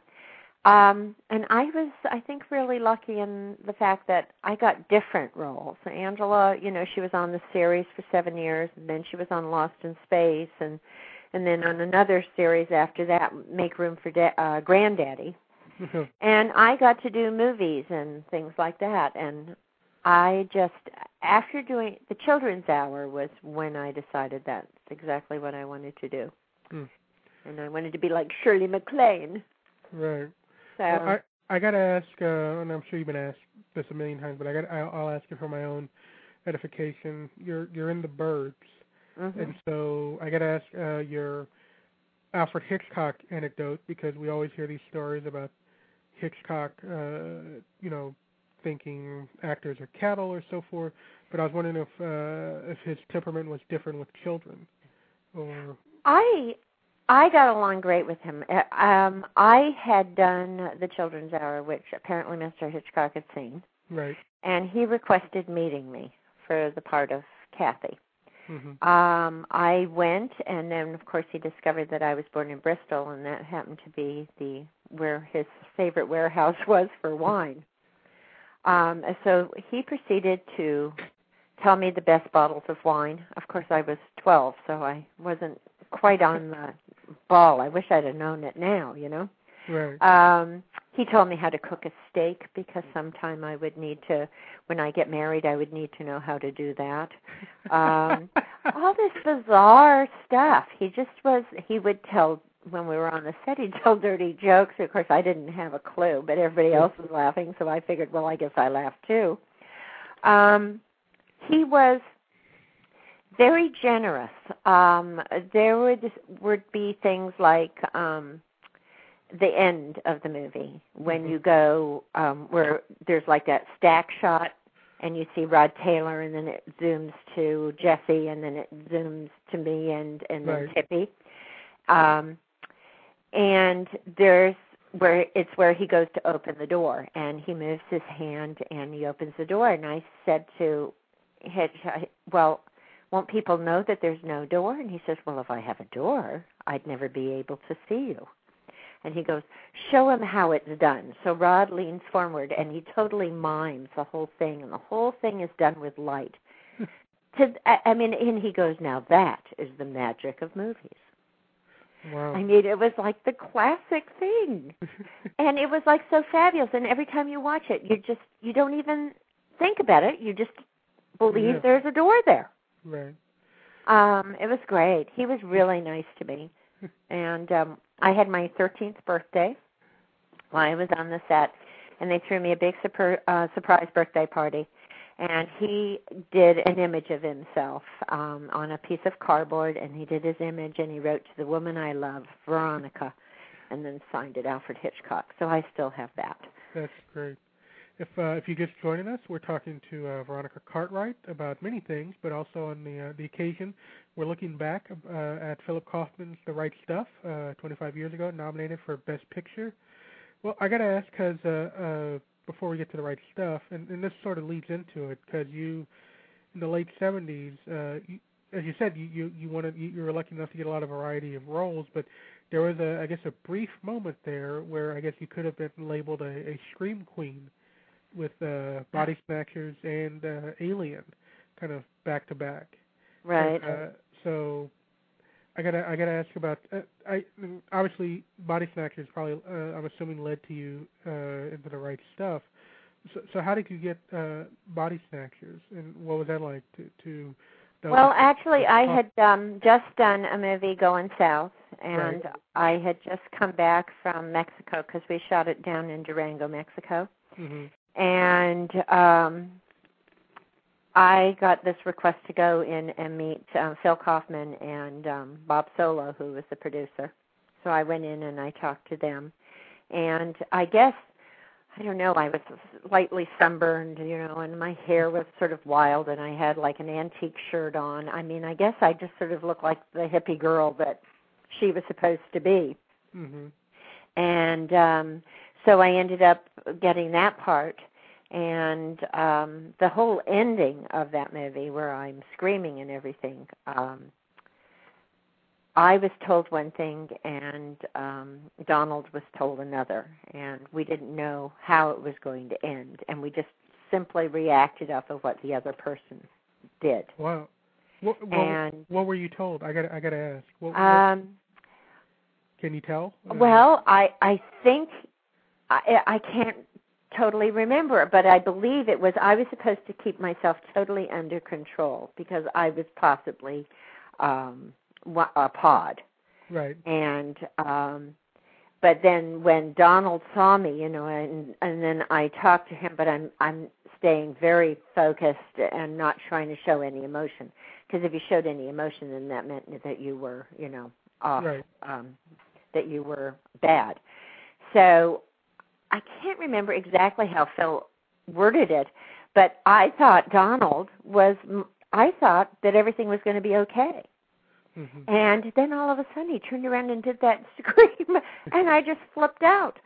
I mean that was like totally spontaneous because I I really thought that we were like going off at the end of the movie, you know? Mhm. And um Well, it didn't work out that way. But but then I just did that invasion the um the invasion with um Nicole Kidman Right. and that was as a result of doing Invasion of the Body Snatchers because Mhm. Well, it is one of the great endings in horror film history, uh, Invasion of the Body Snatchers. Uh, it really is something, uh, a real shocker uh, at the time. And so then, uh, before we get back to Phil Kaufman, I got to ask, uh, was it because of that that uh, I guess Ridley Scott saw that and Um, no, I don't know whether he ever saw that or not. When I went on the interview for um Alien, right, um I went and saw them at 20th Century Fox in California mhm. and I read for the part of Ripley. And I happened to be going to London Mhm. um to visit and I thought, well, while I'm over there, I might as well go see them. So I called my agent and I said, "Well, look, I'm here. Maybe they would like to see me again." Because I am British and I didn't know whether there was a quota system. A lot of times these movies have quota systems right, where they can only bring over so many Americans. Because Mhm. I had done the movie Inserts there, and that had been um, one of the things. And I happen to have an American accent, but I was also British, Mhm. as was Stephen Davies. So it helped to bring over, you know, the other two actors, uh, Richard Dreyfuss and Jessica. right, So I thought, well, you know, might as well take the chance. And so I went and read for them again when I was in England. And then I ended up getting it. But I thought I, I had the part of Ripley. when I went back over there and they sent me back over and they called and they said I was to come in to do wardrobe for um Lambert, I said, "Oh no, I'm playing Ripley." and they said, "No." Uh, that was the only part I'd ever read for. I read 3 times for it. Hmm. And it was always Ripley. I'd never even looked at the script from Lambert's point of view. Right. So anyway, that uh that's how that came about. But um originally it started out as just like a B movie, you know, and Right. and just sort of took off. Well, I got to ask about, I, for my money, the uh, your great moment in Alien, and that's actually the um, the slap, if you will, uh, to Sigourney Weaver. Um, Oh right. yeah, and that was cut. that was cut, but now you know now it's back in the director's cut. And I must admit, when I saw that uh, when it was re-released, I guess five six years ago, I found that quite startling. But also uh, when I saw it, it was actually kind of a a crowd pleasing moment. Um, I remember everyone. I remember in the theater I saw it, they actually cheered. At that time, they were pretty. They were just as angry, I guess, as uh, Lambert was, and uh, it's a very good slap. Uh, so I was wondering, um, uh, how much did you hold back, and how much did you not? On, on Well, see what happened was um every time I went to hit her, hmm uh Sigourney was ducking. so then Ridley I I mean we did it I guess about three or four times and I come in and I go and she would move her head. So Ridley just came up to me and said, I want you to get her this time. So I said, Okay. So I came in and I went one way and then I backhanded her. And she went right into it. She was not happy. I mean, I really hit her hard. but um it was, you know, what was called for in the scene. Um so it's a great moment. Um, it's a, like I said, uh, it, it was one of the few additions to the director's cut I really did like. I thought it was pretty. Well, it's interesting in the outtakes. I'm like in nine of the twelve um takes, you know, outtakes. I mean, I didn't realize it was in it that much. Uh, if you just joined us, we're talking to actress Veronica Cartwright about a lot of things, but on the occasion of this looking back at the right stuff, which was nominated for Best Picture 25 years ago. So you did Body Snatchers, and then uh, a few years later, Kauf, Philip Kaufman is doing the right stuff. Um, I'm guessing, uh, was it a case of he remembered you from Body Snatchers and had a role for you? yes, as a matter of fact, um he said that he wrote it with me in mind. But Oh. that didn't stop the fact that I had to go in and you know read for it and stuff because other people needed to be convinced. Mhm. But um Phil told me that he wrote it for me. So, I mean, which was really great. Um and I had been in a really bad car accident and I had just gotten my cast off my leg. Mhm. And when I knew I had this interview, I thought, "Oh my gosh." So I was walking up and down stairs so I wouldn't limp. My mother even had to drive me to the interview because I wasn't allowed to drive. Mm. And um when I saw Phil, he came out. I went, "Oh my!" So I danced like you know, "Hey, what's happening?" I sort of did a jig down the hall so he wouldn't know that I was limping. oh my gosh! And just prayed that they didn't watch me leave. uh, but um no, I went in looking totally patriotic and red, white, and blue. I thought, oh my God, you know, I ha- she was such a wonderful character. Well, I'm and curious. I'm um, it was so sad, you know. She's so real, and I just thought that actually Phil did a brilliant job of adapting Tom Wolfe's book. Right. It because so many times the adaptations have nothing to do with the, what the book is, Right. and I think he totally caught the essence and the flavor, and it was literally like he put action to stream of consciousness Mhm. and I just thought it was a brilliant screenplay. Well, I gotta I gotta ask what uh, research you did. I I don't. Did, were you able to meet uh, Betty Grissom or? Um, no, because um, Betty was still in lawsuits all these years later. Um, because he did not blow the hatch. Right. And um of course, you know, there was a big controversy uh, whether he did or he didn't and NASA was so let down and Look magazine and all these things Right. um that they made you know, pushed it into the background. That's why it was just a you know, a ceremony on an airstrip and and why Right. she never got to meet Jackie. And uh, of course it was discovered later that it was pressure when it hit the water. It just it had never they'd never had anything go that far out and come back down, you know. Right. So um, then they decided that they would remove any kind of explosive hatch.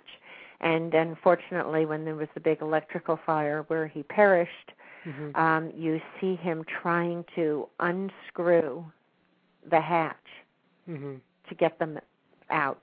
Right. Um, it was just horrible. So um, Betty, rightfully so, was incredibly bitter, and there were still suits going on. They gave me, showed me footage.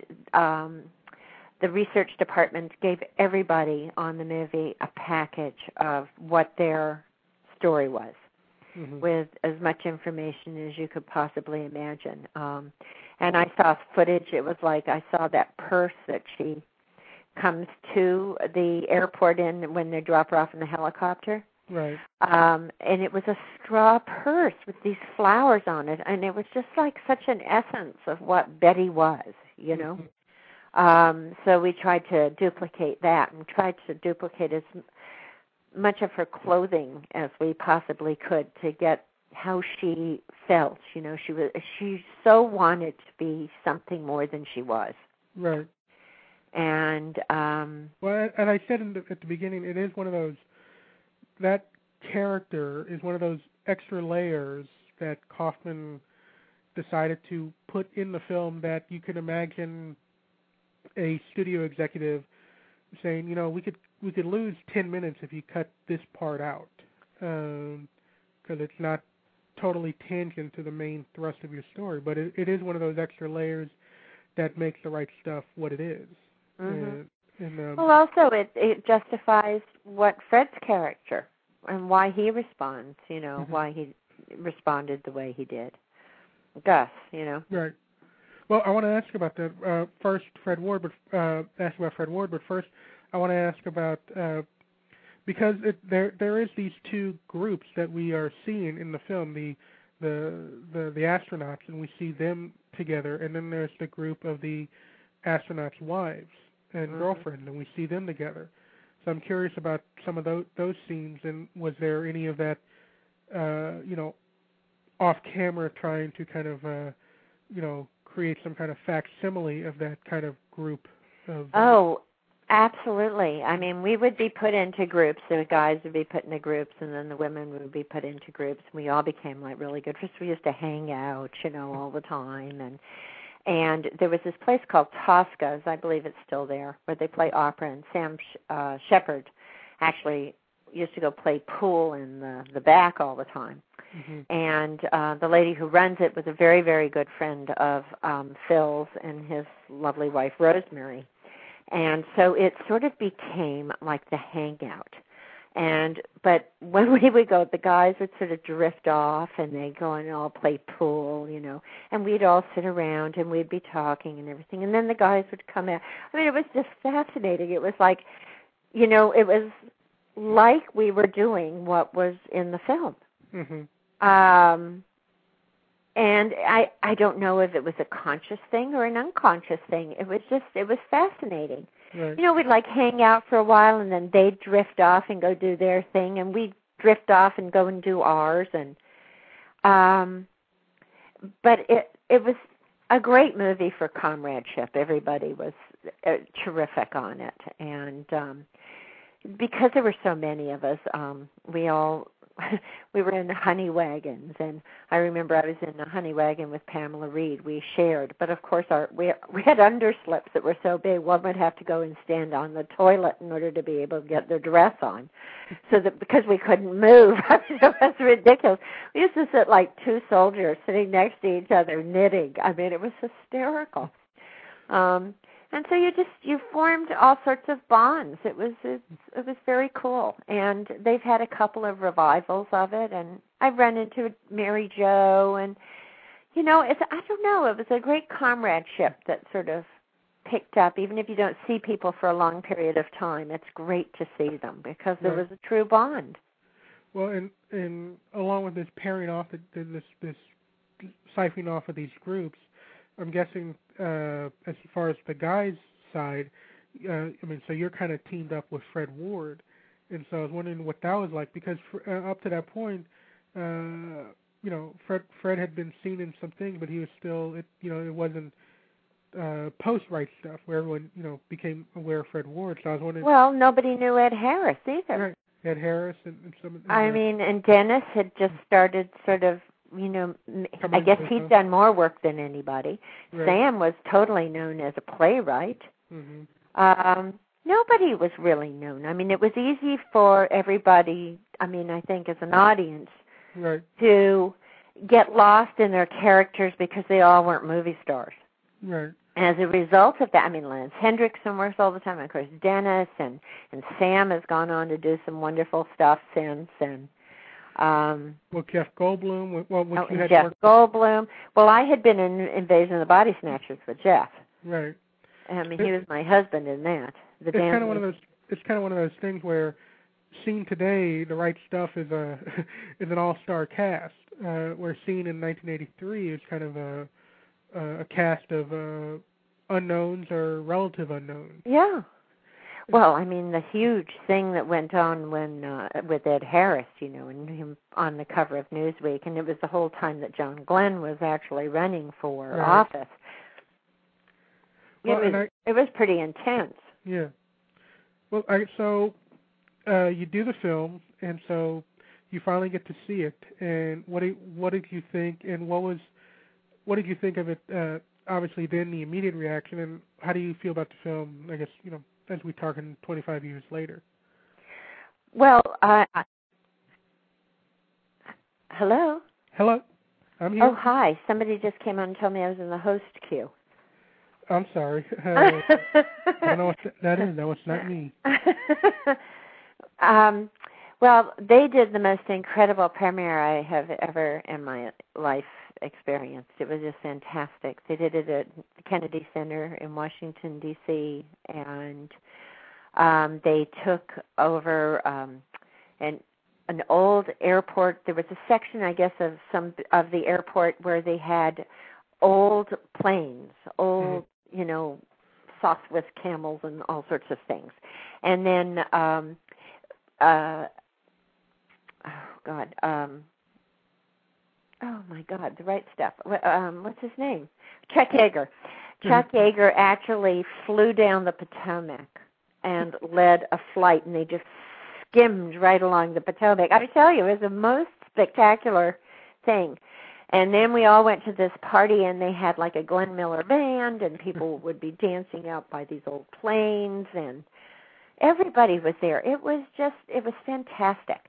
And then um I guess about 20 years ago, no, about 5 6 years ago, they did a showing at the Egyptian Theater Hmm. with a brand new print and everything.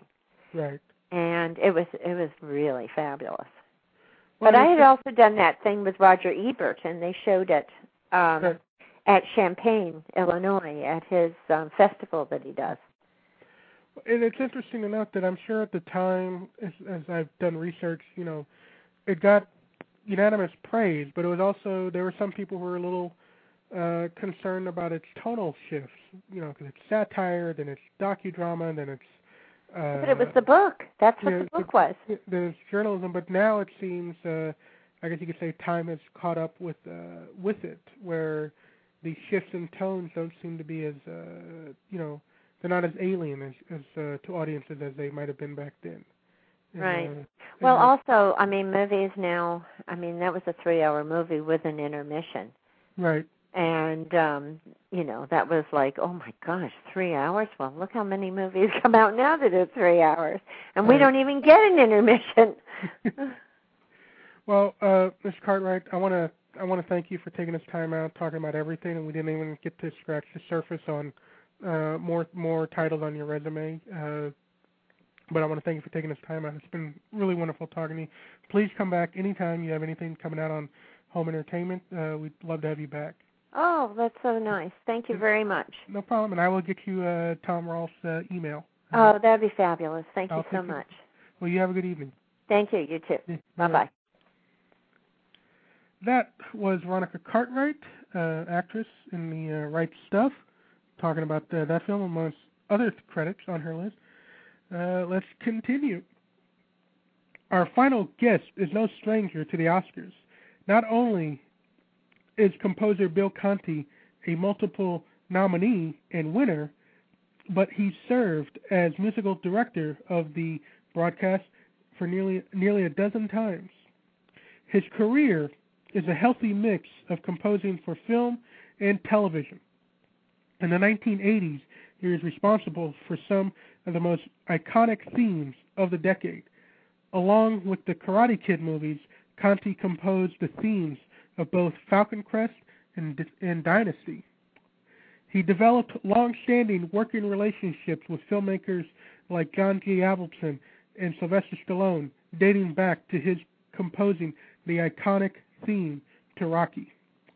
Like the Rocky score, his work on the right stuff transforms the film from being earthbound into something inspirational. For his amazing work, Bill Conti received a well deserved Best Original Score Oscar. It is my pleasure to welcome Academy Award winning composer Bill Conti to Back by Midnight. Thank you for that introduction. I'm going to only correct you to, to, in one sense because just how old can I possibly be? I've done the Academy Award show 19 times. Oh, okay. Uh, Which is, seems impossible for me to believe myself. uh, when when was uh, when was the last time you did that? Uh, last year. Last you did last year. Yeah. So you taking this year? Are you taking this year off? I'm taking this year off. I mean, you know, it's not that I take it off. It's that if they change producers, the producer gets to pick who he'd like to uh, work with. So, uh, Right.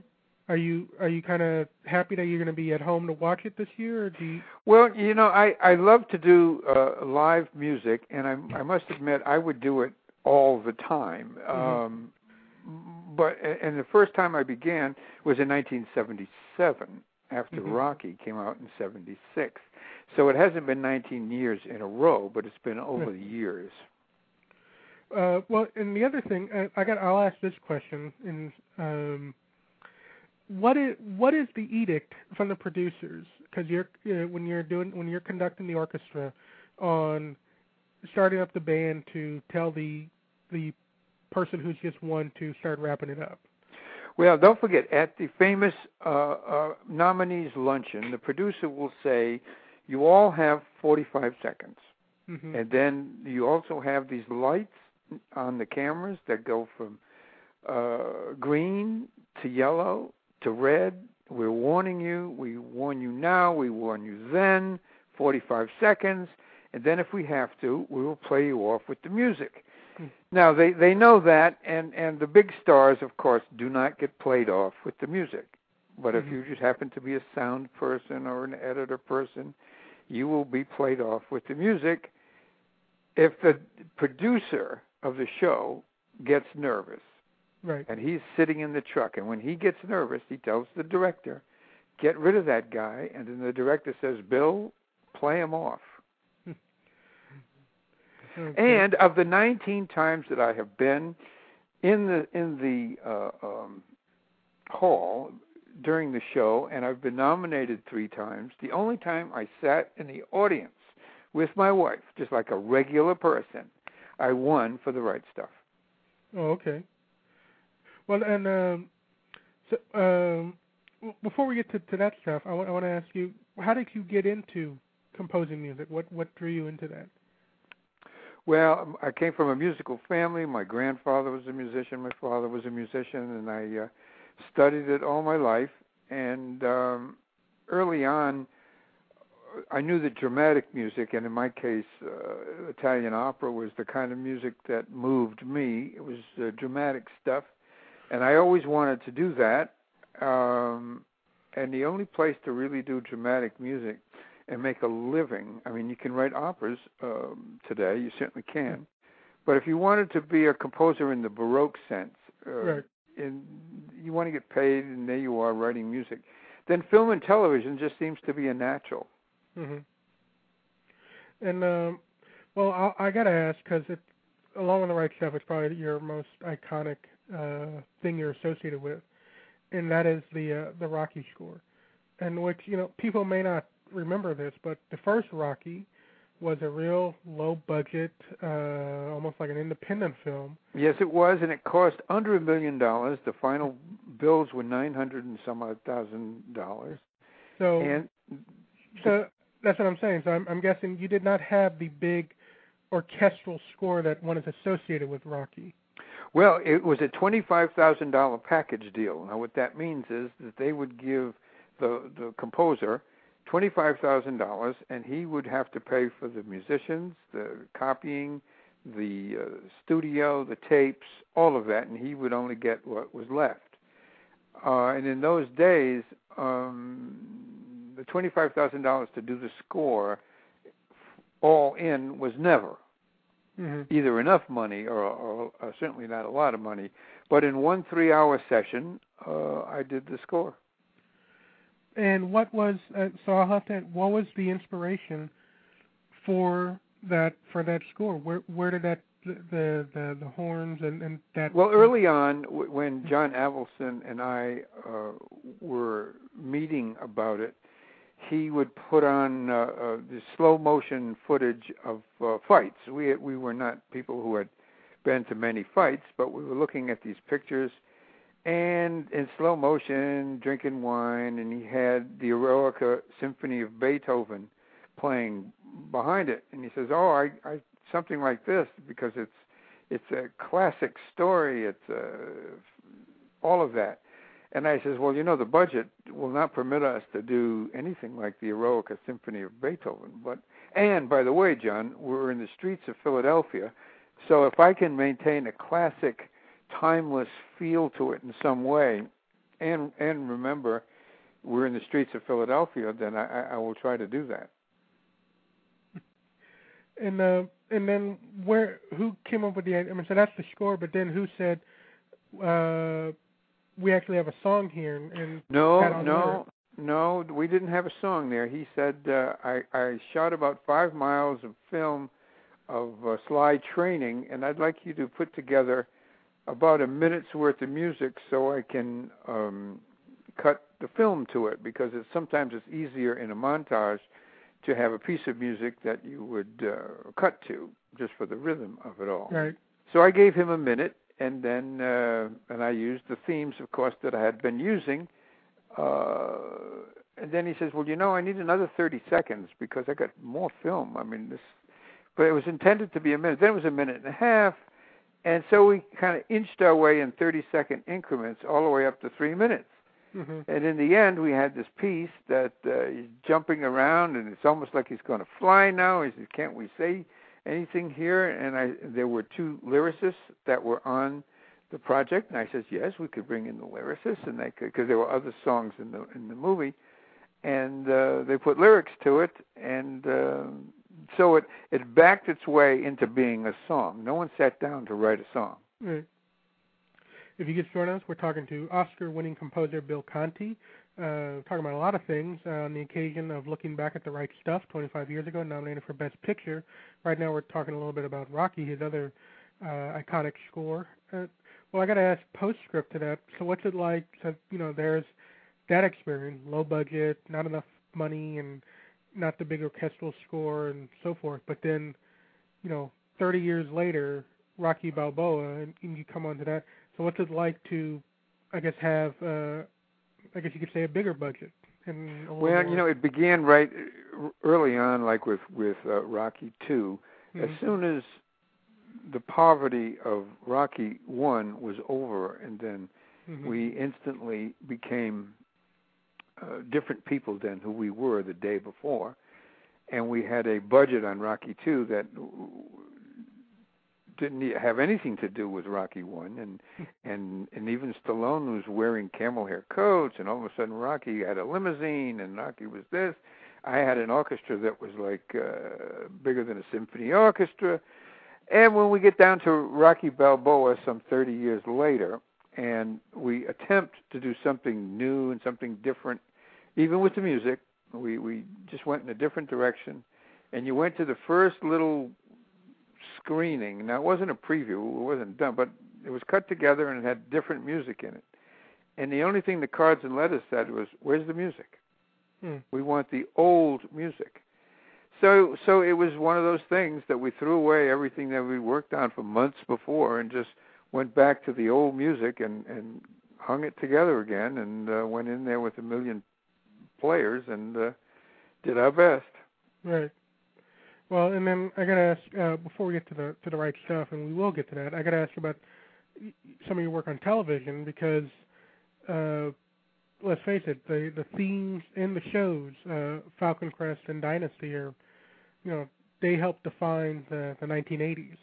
Well, there was Cagney and Lacey, Lifestyle, the Rich and Famous. There was Right. like a, a lot of different things. Uh, I was pretty hot in those days and had nine uh, television themes on at the same time. Uh, it's a different medium, you know, and in and in those days, a, as now, I guess, before you know what a show is, Mm-hmm. uh, the music is the very first thing that you'll hear about it. So it certainly gives you some indication of what the show could be about or what the authors intend it to be. On, on Dynasty, I remember the directive that was, you know, this is about rich, elegant people, and we want something that sounds that way. Now you take a guess. I mean, you don't. What does that mean? So I I came up with that, and they happened to like that, and they were right. In the first thirty seconds, and and by the way, they, we used to have main titles of over a minute. They could be a minute and a half. Right. Today, you turn on television, and in ten seconds, you're into the show. Um, no, no, some are longer, but I'm I'm just saying we really had a minute to a minute and a half to to try to establish the atmosphere, and uh, that was the task. I mean, it's a, it's a short form, not the long form. The movie says once upon a time, and then it spins its story out. But the TV show has to grab you instantaneously. Right. Well, uh, if you just joining us, we're talking to Oscar-winning composer Bill Conti uh, about many things, many of his credits, but on the occasion of we're looking at the right stuff, 25 years ago, nominated for Best Picture. So, how did you? Uh, I guess we'll get to the right stuff. So, how, how did you get the call to to be the composer for the right stuff? If my history, uh, my research is correct, is that you were kind of a uh, you were brought in because I guess Mr. Kaufman was having uh, creative differences with an earlier composer. Yes, I understood the same thing, and and and the producers, don't forget, were Chartoff and Winkler, Right. who who were the compo- uh, producers of the Rocky series, among other things. And but Philip had his choice of composer, as every director uh, does and should.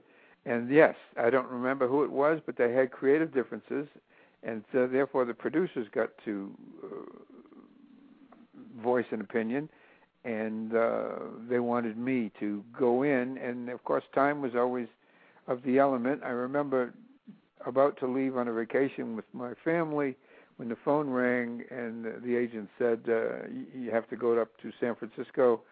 Uh, because they've they've uh, released the other composer, and you're going to do the right stuff. And it, so that was kind of the beginning. And so, what what in a sense you have a truncated schedule here.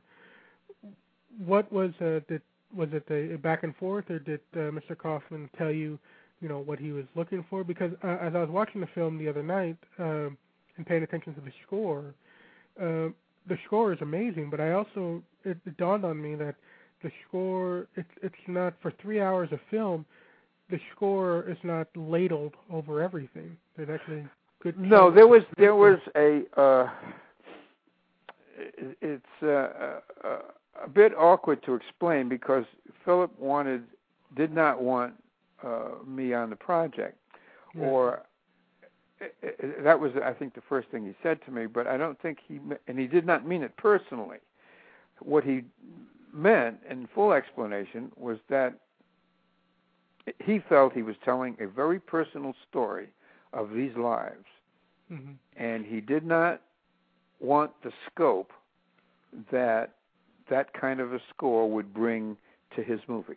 Mhm. Now, I appreciated his point of view, of course. I mean, he is the director, but um, I just didn't see it his way. And he, he, if he had it his way, he could have done it with less musicians than I did, which was.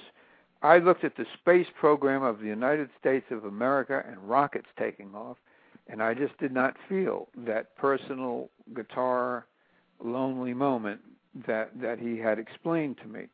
So we were not on the same page. Mhm. And and I proceeded to do as I felt and we did it at a distance because within 2 weeks of my being on the project, I was in the studio. It Mhm. was it might have been a 3-hour movie, but uh, after two weeks of being on the project, meaning I flew to San Francisco and we take the notes and we discuss where we think music should be and of what nature. I went back to Los Angeles and began uh, creating the music, and two weeks later we began recording it. So uh, it- Wow. there was not a lot of collaboration here.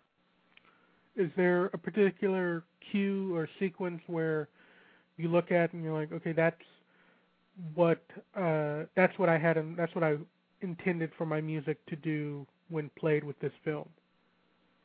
Well, I, of course, the the the one that uh, uh, that I like of the astronauts walking forward in that macho high Right. noon moment. Uh, not that that Philip didn't create a, a wonderful movie. I mean, he's a, he's an artist, and, and there was so many moments in the movie that that he had pulled off as a filmmaker.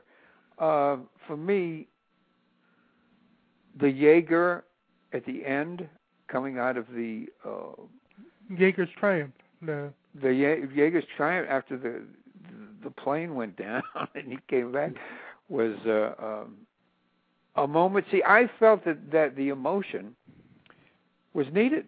Now, what that means is, if I felt the emotion in the film, that meant that's what I think I want to do.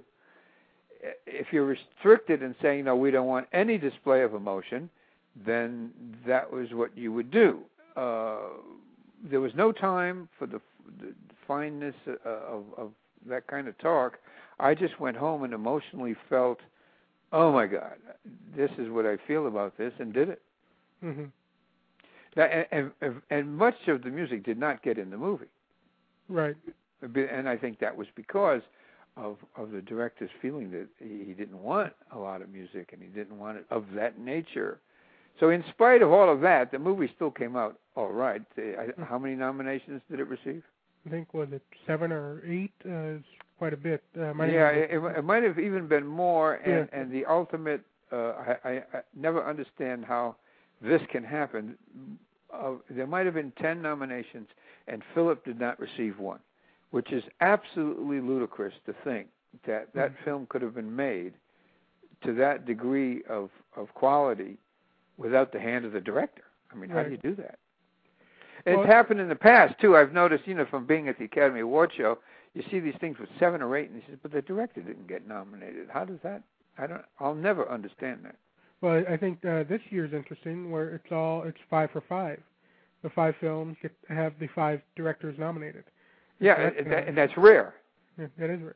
Well, and and I'm curious about some of the instrumentation in the uh, score. Uh, and I don't, and you can correct me whether this is part of your music or part of music that Kaufman, uh, Mr. Kaufman, uh, used from other places, and then along with the orchestral, but there's also some uh, use of electronic instrumentation uh, during. All that was most of the electronic stuff. And by the way, the the sound of the rockets and stuff like Right. that was done electronically under my direction with Michael Boddicker, Michael Lang, other I mean synthesizers of of note.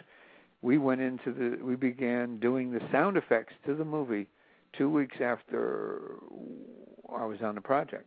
hmm Now, every little moment no, we were a part of every moment in terms of the synthesizer work and creating the effects and the, the noises next to the rocket. And when he walks around the, uh, the the plane for the first time, all of that stuff is uh, uh, created with uh, uh, electronics, which came under my ear.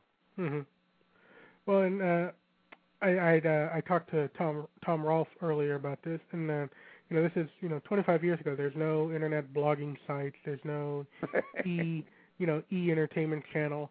So, uh, how did you find out you were nominated? I I I, I assume this was not one of those, you know, wake up at you know dawn to see the nominations. I mean that that wasn't going on yet. Oh So- well, no, no, no, no. I wouldn't have done that anyway. But but it was probably a call from my agent and what did you- because what- if if it, if if they tell it tell the story at five o'clock, then Mhm. everybody knows it by eight o'clock, and then your Right. phone rings and and uh, the people that really know the earliest, uh, Hmm. the, all the people involved, like the agents, certainly want to know if any of their clients.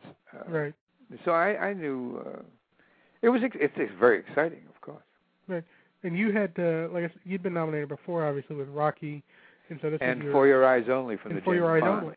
Yeah. So this was your third time to the to the show, but as you said, this was your only time that you were going to be in the audience.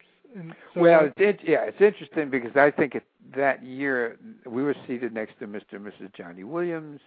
Uh, Oh, wow. Larry Rosenthal. I forget the other nominees that were there, but now Johnny has conducted the uh, uh, Academy Awards show, and I can remember us reminiscing and saying, "Oh, I'd much rather be working here than sitting here in the audience," and all that little chit chat that you do as friends until your category uh, arises. Then you stare straight ahead and you hate him.